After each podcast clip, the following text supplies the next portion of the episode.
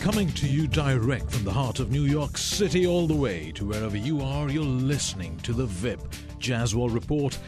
Here's a thought for today. Apparently, homosexuality is found in over 400 species of life, but homophobia is only found in one. Welcome to the show, ladies and gentlemen. With the Supreme Court ruling in favor of gay marriage, there's been a significant outpour of opinion both in favor of it and those who are against it. And now that the dust is settling, this is a good time to get a very real perspective. Our guest today gives us a deeper insight into what it means to be a gay human being, a gay spouse, a gay follower of God, and a gay parent, only because he's all four of them. He's Pastor Randy Eddy McCain from the Open Door Community Church in North Little Rock, Arkansas. Welcome to the show, Randy. It's great to be here, Vip. Thanks for having me on. Oh, you're welcome, sir. Let's get started. I want to talk about, you know, um, right from the start, uh, using the Bible as a concept. Um, does the Bible allow for gays to pray? If you're gay, does the Bible allow you to pray? I don't think anyone would argue that uh, anyone can pray, mm. even those on both sides of this issue. Um, when I hear people say they've taken prayer out of the schools, I say, you know, there's nobody that has taken a test in school that has not prayed right. when it comes down to the to the nitty gritty of it. And I, I think that uh, that it, all of um, your listeners would agree that are believers that um, gay people can pray. The only reason I ask is because I did a show some many months ago, and, and I had a, a gay pastor and, and, a straight one, and, and there seemed to be a dispute about, you know, if if the Bible allowed for gay people to pray? Right. Well, the the God that I grew up knowing and the God that I serve, um, I think He hears all of our prayers, and I think that we are. Uh, it's like uh, Jesus, who I who I follow, said that whoever comes to me, mm-hmm. I will not turn away. Now, with the Supreme Court ruling in favor of uh, same-sex marriage, why was there such a need for gays to get married? Because I'm married, and it's highly overrated.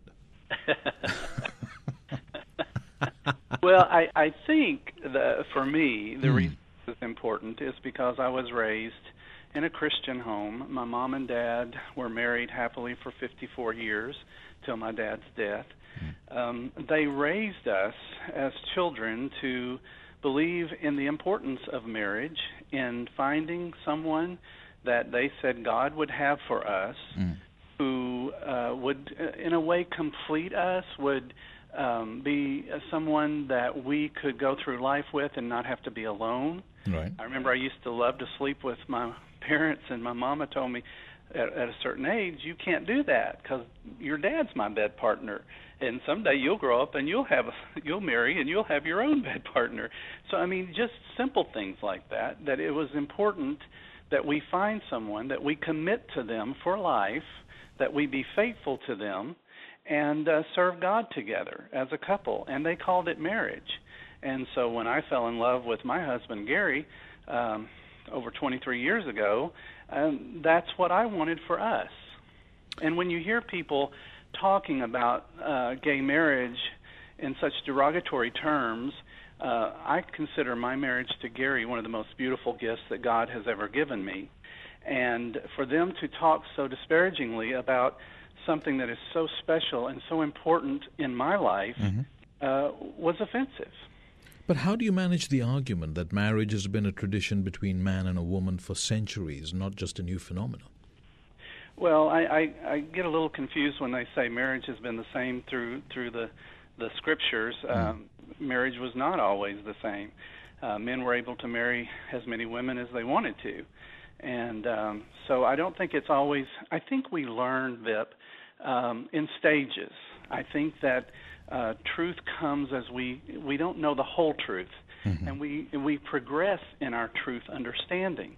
Uh, the word homosexual wasn't even invented until a hundred years ago, and so we did not understand that there were sexual orientations other than being uh, attracted, a man being attracted to a woman. And so we have learned as we, the Bible has changed in many ways how we feel. If you read the scriptures, it would appear that that the scriptures don't have any problem with slavery. Um, you said the Bible has changed. How has the Bible changed? The perception has changed, not the Bible. The perception has changed of what it means to be loving and to serve God. It has changed because of our opinions on slavery, on um, integration, on women's roles in society.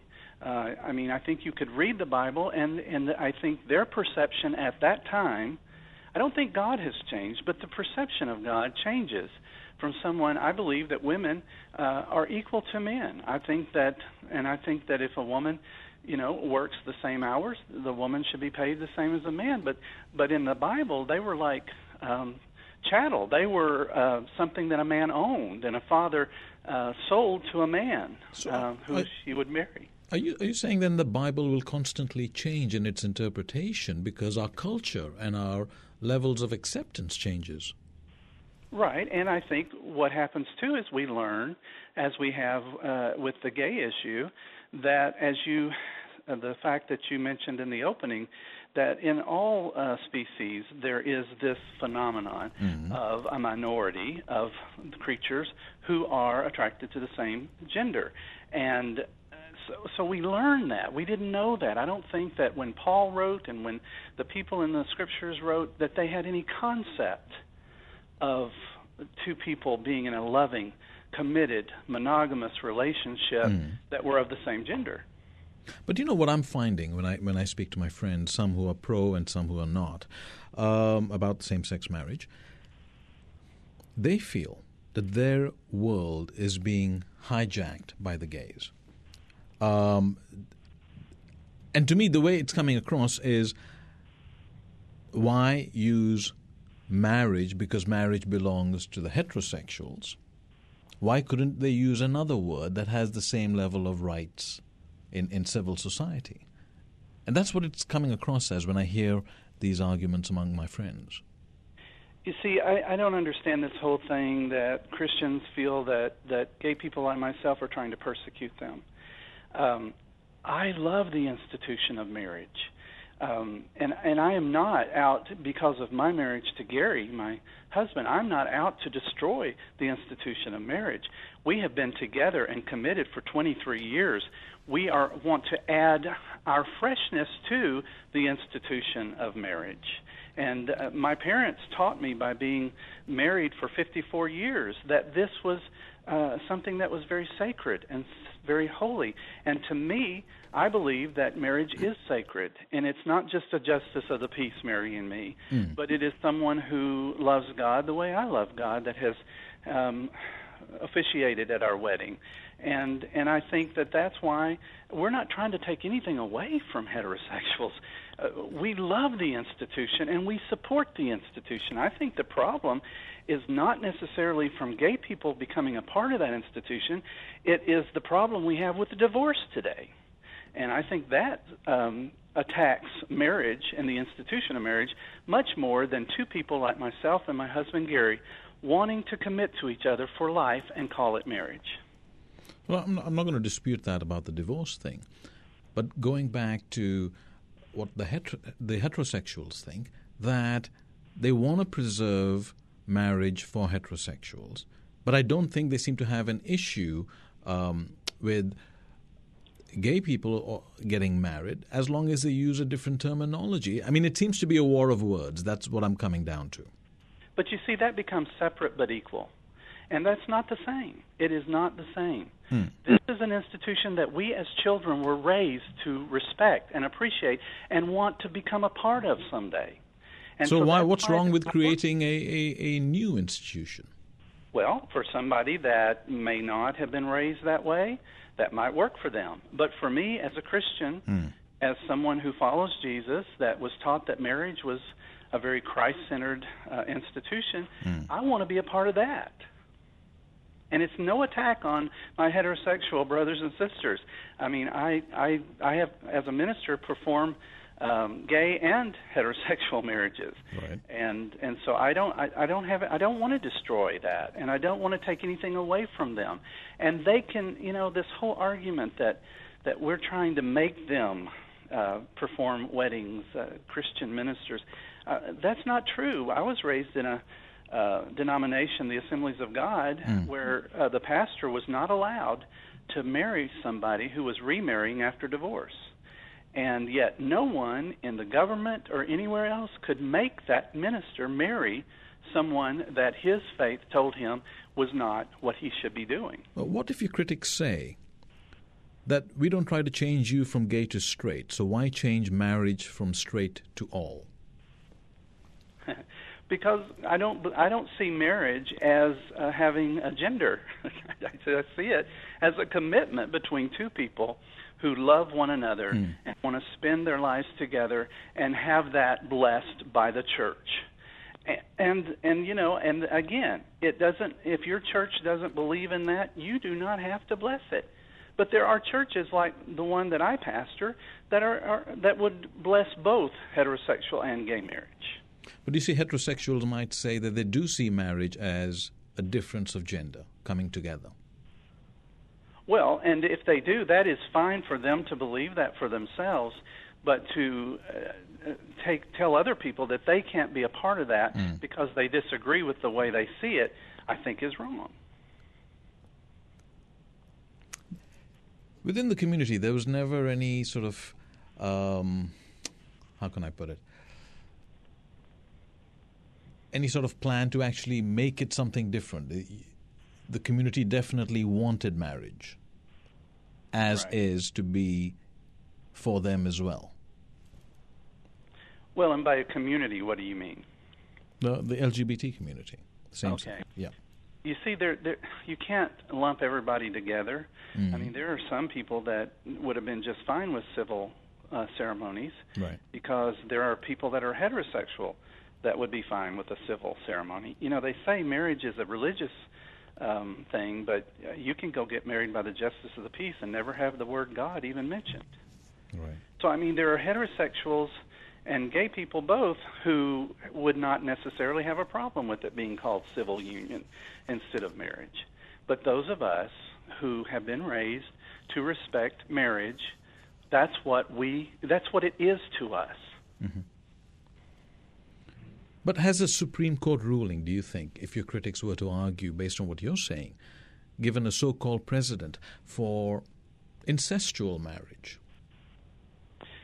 Well, uh, you or know, underage marriage?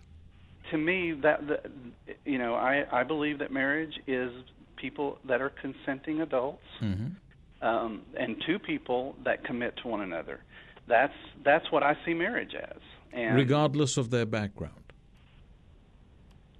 I'm sorry, what do you mean by that? No, you said you see marriage as between two consenting adults, so I was just adding to that. Does that mean regardless of their background?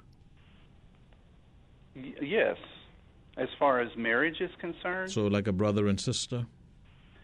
well, see now incestuous uh, as a Christian hmm that is considered not proper. So That is um, specifically said in the Bible? Yes, in the Old Testament it does say something about that, but I and and that is not my you know issue. I don't I don't understand how that could even be possible. But um, marriage, as we know it, has always been between two people who are not family, hmm and and that's the way I see marriage. Okay. So tell me now, you're, you're married, you're happily married, you've been married for 23 years. Yes. How does a gay marriage work? Who uses whose surname?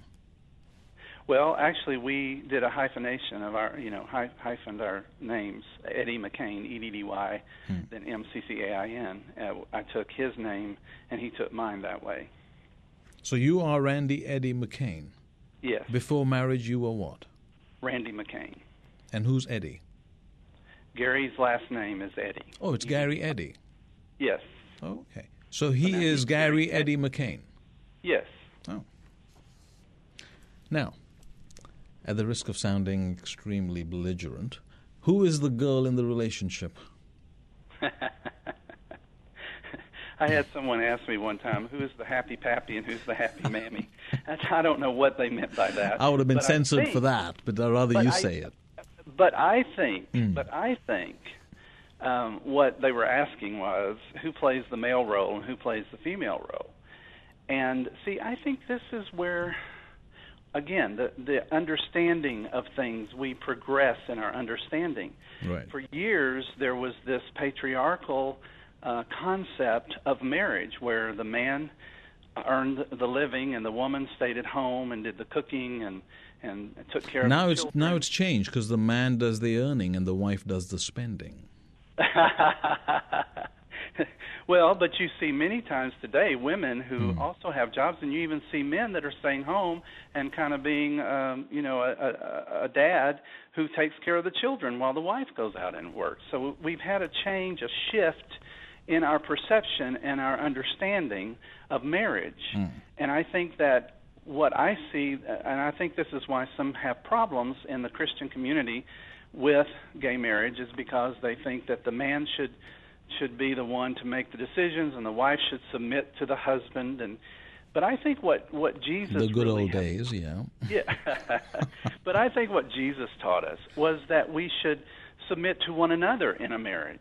And I don't and I don't see that there I think that that understanding of marriage has been used to abuse women for years by men who took advantage of that to uh, abuse their wives.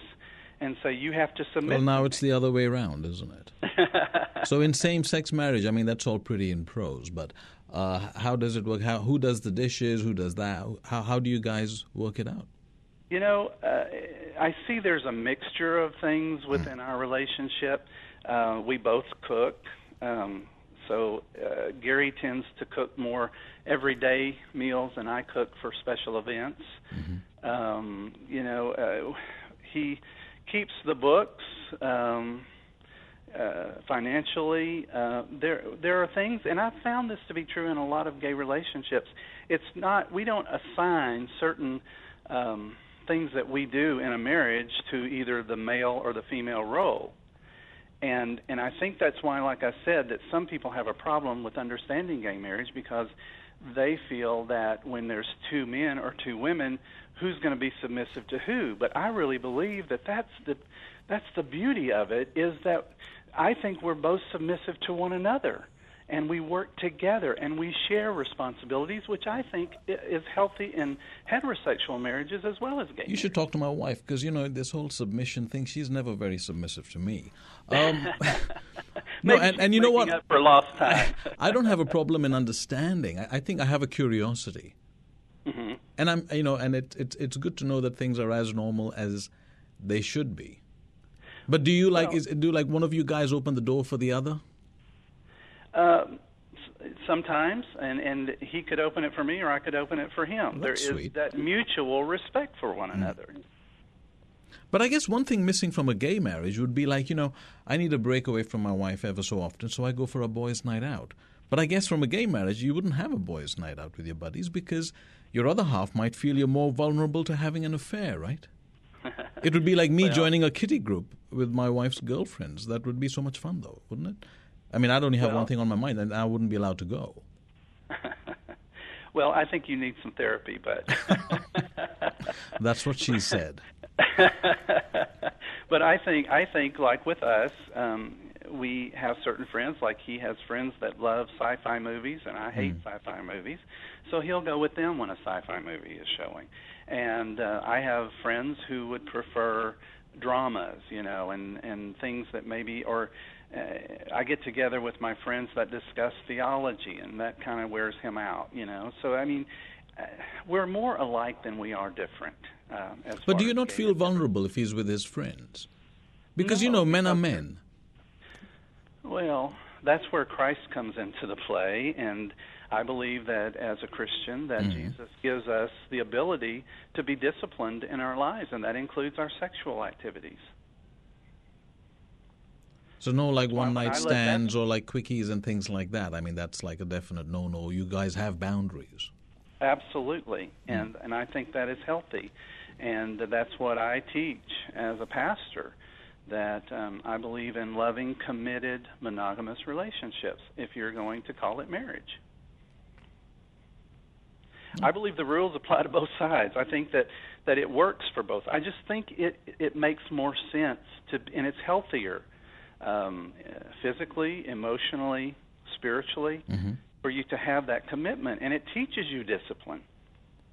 Are you guys more emotional in a relationship? Like when you argue, do you guys break down into tears and, and, and that sort of thing? I mean, does being gay make you more in touch with your inner soul?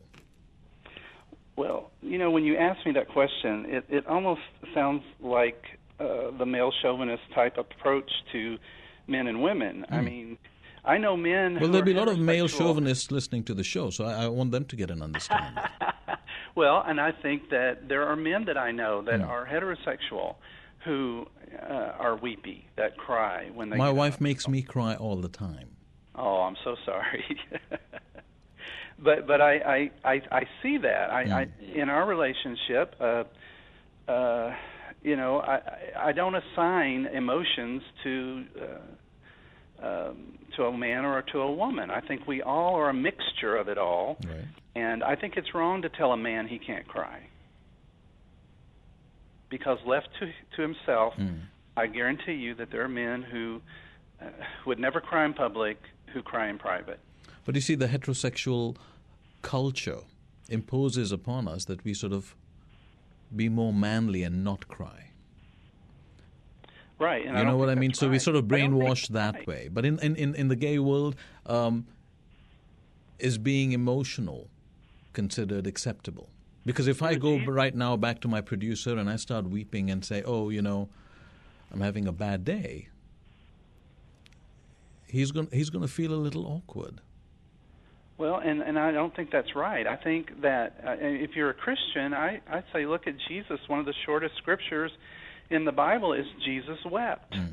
and Jesus was a man. And and I think that that we as a culture have uh, damaged uh, men by not allowing them to be um, honest with their emotions. Now you're also. So, I mean, it, it doesn't, and and in any relationship, you're going to have one person that's more emotional than the other. Right. And in mine and Gary's, I would say I'm probably the more emotional one. And yet, he can watch a movie that's real sappy and he'll cry. So I mean, uh, you can't assign those emotions. I think that we're human. I think they are human emotions, not male emotions or female emotions. No, I guess I was just trying to get an understanding of, you know, being a gay man uh, are emotions more free? Are you guys at more liberty to be more expressive, whether you're happy or you're sad? Well, I think we have more of a freedom in that. Well, that's uh, great. Yeah, and I think that is healthy. Now, you're also a gay parent. Yes. Is it difficult to adopt as a, as a gay parent? I think it has been. It's mm. becoming easier and it's more acceptable these days, mm-hmm. and I think that's a good thing. Tell me about your child. We um, adopted Bobby uh, after he was um, in his 20s. Um, he came to us to the church that I pastor, uh, having been kicked out of a church that I considered to be somewhat cultish. They did not go to doctors. They did not um, uh, celebrate Christmas or Easter. Uh, they did not allow their children to watch television. Um, there was no outside. Uh, they they were not um, associated with anything outside of their church world. Right. Even went to a school that was uh, one through twelve um, grades that indoctrinated them with just their worldview and you know and all of that and it was very very very conservative even to most i would think fundamental con- evangelical churches mm-hmm. And so when he came out and and they kicked him out he had gotten married right out of high school had two small children that he could not see. They the pastor said you will not only leave this church you will leave this town. And when he came he was so broken and i had always wanted to adopt or have a child because I thought I'd be a great dad, and I, I just felt in my spirit that I would one day have a son, and so it became clear to me that. that but your God son was 20 years old. Yes, yes, But when he came out, he did not. He had never been to a doctor. I had to go with him to his first doctor's appointment. Mm-hmm. He had no um, touchstones culturally. He didn't know who I Love Lucy was. He didn't know anything about what was on television. He it was very his his education was very stunted. So you adopted a child in the form of an adult. Yes.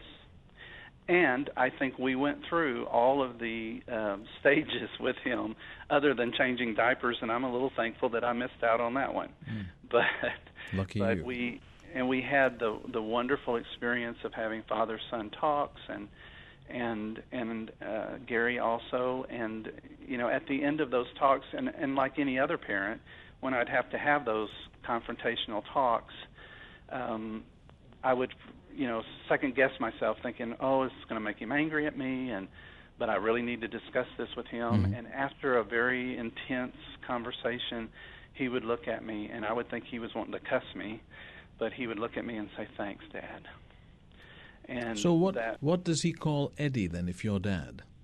he calls him Daddy G and calls me um Daddy Randy. You know, he just I mean he calls us by our names usually, but when he refers to us as his dads. Uh, when he wants money, he'll call you dad. Oh yeah. but he had two children and we were able to get a lawyer for him and uh now he gets to see them. They live uh quite a ways away in another state, but we can meet halfway every month for a weekend of having the children with us, a boy and a girl, and then like this summer they have spent a couple of weeks with us and we took them to Atlanta to Six Flags and just had a great uh family outing. Now, when you adopted Bobby, I mean, he wasn't really exposed to all the ways of the world. So how did you manage to explain to him about that you were in a gay relationship? Well, he understood a little of that because when he had first come out, Mm. he was thrown into that world because that's the only place he was accepted. Mhm. But he didn't have any tools uh, as far as life tools to to navigate through that. And he, you know, he was not happy and he was miserable, hated himself. Uh, you know, when you are told by your government, and this is the way I was raised. My government told me I was a criminal before the sodomy laws were brought down um, my church told me I was an abomination to God. Um, uh, the medical before the 70s, the medical field said that I was sick. So you get all of that information, Mm. and he got a lot of that from this church he attended. Um, you have a very poor self-image, and that's why we have so many um, teens that have killed themselves because they go to the church, which they think is their last hope, and are told that God hates them and that uh, as they are, God's going to send them to hell and because of who they are. And they have no other hope, so they kill themselves, and that's so sad. And that's what I'm so thankful that we were able to save Bobby from. And he accepted you both? Yes, yes. I was his pastor first, Right. and so he knew me in that um, regard, and I had done counseling with him. And so then he grew to love me as his father, and and you know I know now, and it has helped me understand my own parents. When you become a parent, you you understand what you put your own parents through. Right. It's kind of like called paying for your raisin, or I think I've heard that term used. Now, obviously, in your flock, when you're pastoring, the, you have a lot of um, same-sex couples, and I'm sure some of them have adopted kids. How do you sort of guide them in, in, in telling their child the argument that you know every child is entitled to a mother and a father, but in this particular case, it's not the not the way. You know, I think the way that, as a Christian, that I view um, family is different than Dr. Dobson. No, but not as a I- Christian, but as someone living in the real world. Because after Well- they leave church after the service, they've got to go face the real world on a Monday. Right, and I think that it's becoming easier and easier for them to do that. It was very difficult in in the early days uh, of my ministry, but I Mhm. think that uh, the young people are way ahead of us older folks in in the way they are accepting of the new concept um, of marriage being inclusive. And and so I don't see as much of a problem anymore than I did in the beginnings. Mm-hmm. But what we teach them is that they are loved and that their parents both love them. And I think that in our church, and I, you say not in the church, but I mean I'm a pastor, so you get a little of that, you know, when you talk to me. Right. And I think that the the purpose of the church is to be a family for those who don't have families. And for those who don't have a father, they have a father in the church. The, the ones that don't have a mother, they have a mother in the church. A sister, a brother. We are all the family of God. And I think that's the way we approach it with our children. What's the biggest hurdle at the moment that you think the LGBT community have um, from a religious perspective? Because obviously, when the Supreme Court ruling came out, you know, there was a lot of uh, extreme opinion. But on the favorable side, everyone was very, very supportive of it. But you know what? The irony of it was, I said to my friends who were very supportive of it, because they were standing on the outside looking in, they felt very jubilant. And I said, you know what? How would you feel if your son or your daughter turned out to be a gay or lesbian? If you said, I don't mind, then we've truly achieved acceptance, right? Yeah. But when I said that, they were very quiet. Mm-hmm. So obviously, you know, from the outside looking in, they're all very supportive. But if it impacted their own personal world, suddenly the thought process started to waver. But you see, I have friends who are heterosexual mm. that are looking at it and, and rejoicing, and I think that the way the way they feel about their children is, you know what? At some point, uh, my child will discover who they are and when they do, I want them to realize that I will love them, mm-hmm. whether they are gay or whether they are non-gay. Mm-hmm. And and I think that that's a healthy uh, reaction to the to the decision for those who have children who are heterosexual, is to raise that child in knowing that mommy and daddy love you. Whatever you know, you there's nothing you can do that would ever make us not love you uh, we love you whether you're uh, whoever you love. We will love you, and we will love the person you love. Now, you're not only a gay parent, but I just realized you're a gay granddad. Yes, yes. So how do you explain to the two little ones? Well, I think they see it more in how we operate when right. they come to see us. They've mm-hmm. been told, um, and and I don't try to because we came into the picture after they were um, like five and 10 or whatever they were when we first uh, had them come into our lives, I don't try to take the role of their other grandparents or uh, shake that up in any way, but they understand that we love them, we care about them, mm-hmm. and uh, when they are here, they're part of our family, and um, and we get along just fine. So in all of this, it seems love conquers all. And that's what it is. I think that's the answer is to love, and I think that's why we're told that God is love and I don't understand this other God that that that I hear so many of my Christian brothers and sisters talking about. But in in the Bible, we're told that those who love are in God, and God is in them. And how can you love God whom you have not seen when you can't love those that you can see? And I, th- I think it, I think we've got to get back. And I think that in every generation, there is a people that God uses to show um, the church that they do not have a corner on who God will bless and who God will love. I think that uh, during the civil rights movement, it was the black community. I think during the 60s, it was the hippies. And I think today it's the uh, LGBTQ community that God uh, has used to show that, that God's love is so much greater than we have any concept of. That always seems to be a religious debate, though, doesn't it? Okay. Okay. No, no, I'm, I'm asking. Well, I think it is up for debate, but I think that uh, the only way that I can view God is through love.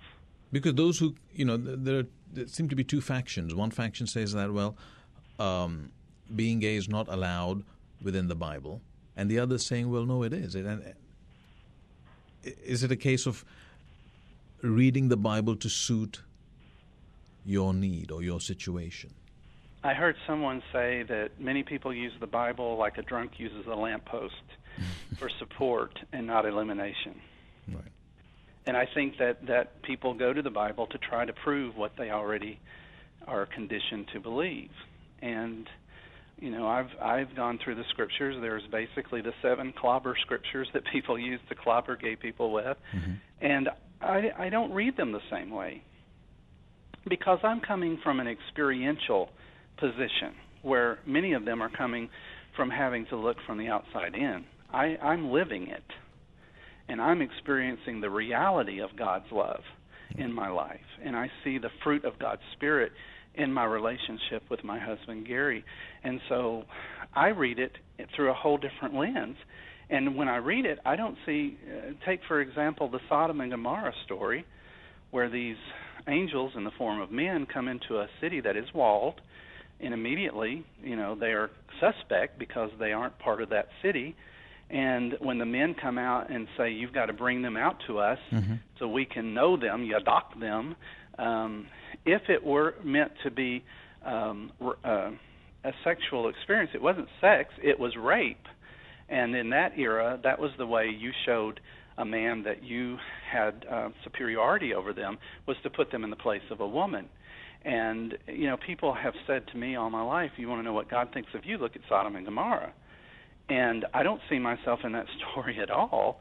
And and if you try to get a sexual ethic out of that whole story, mm. uh, after the city is destroyed, Lot and his daughters go up into the mountains, and his daughters get their father drunk so they can have babies by him, which is incestuous. So I really don't think you can get a sexual ethic out of the story of Sodom and Gomorrah unless you're on the Jerry Springer show or something. Yeah, but I mean, I you know, the, one of the most, I think, the biggest misperceptions of homosexuality is it's being gay is all about the sex only, which it isn't. No, it's not. And I mean, I would ask any married couple, mm. you know, that have been married for 23 years. Um, it's never about the sex because there's never any. how much of your time is you know uh, sexual and right. most of it is paying bills and making sure that you've got money to pay the bills mm. and you've got the laundry done and you've got supper ready or cooked and or eating and uh, that's what your life consists of and if you're lucky you can you know make an appointment to be intimate with one another but right. sometimes by the time the day's over you're so exhausted that that's not in the cards so and it's, it's the same the with you guys, right? It's the same. We're just as boring as y'all.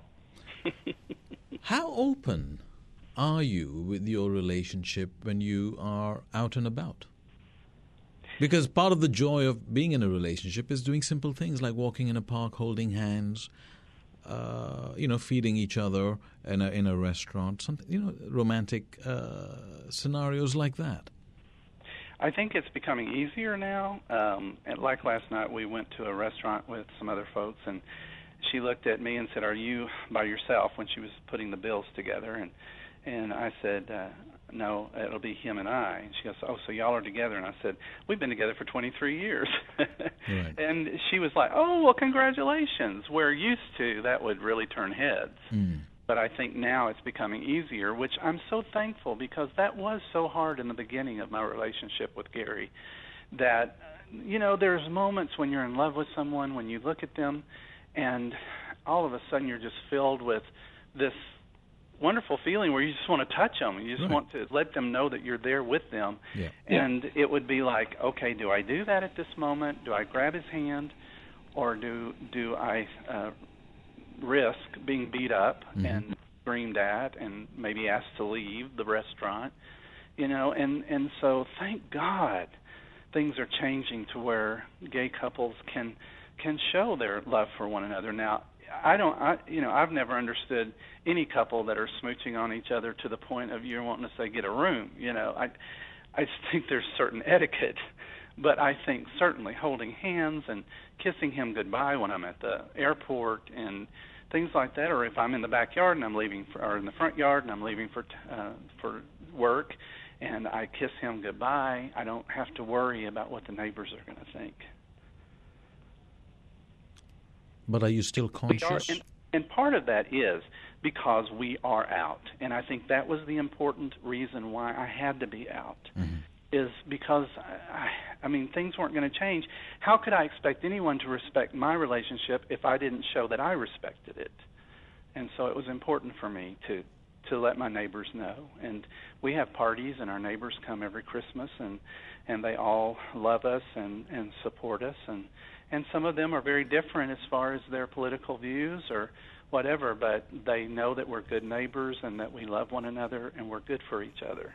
And they've been supportive of the uh, Supreme Court ruling?